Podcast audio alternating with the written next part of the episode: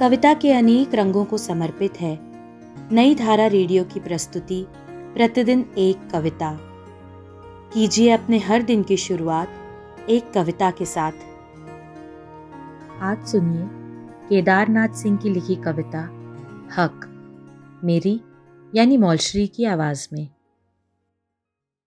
पक्षियों को अपने फैसले खुद लेने दो।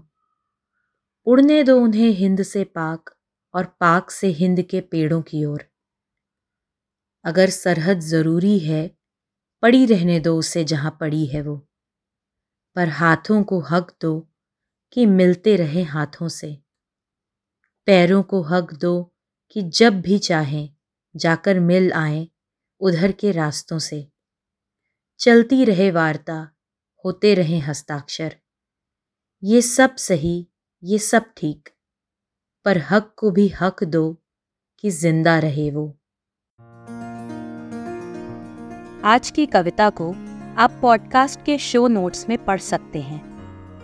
आप जहाँ भी प्रतिदिन एक कविता सुन रहे हैं, वहाँ अपने कमेंट्स शेयर करना ना भूलें।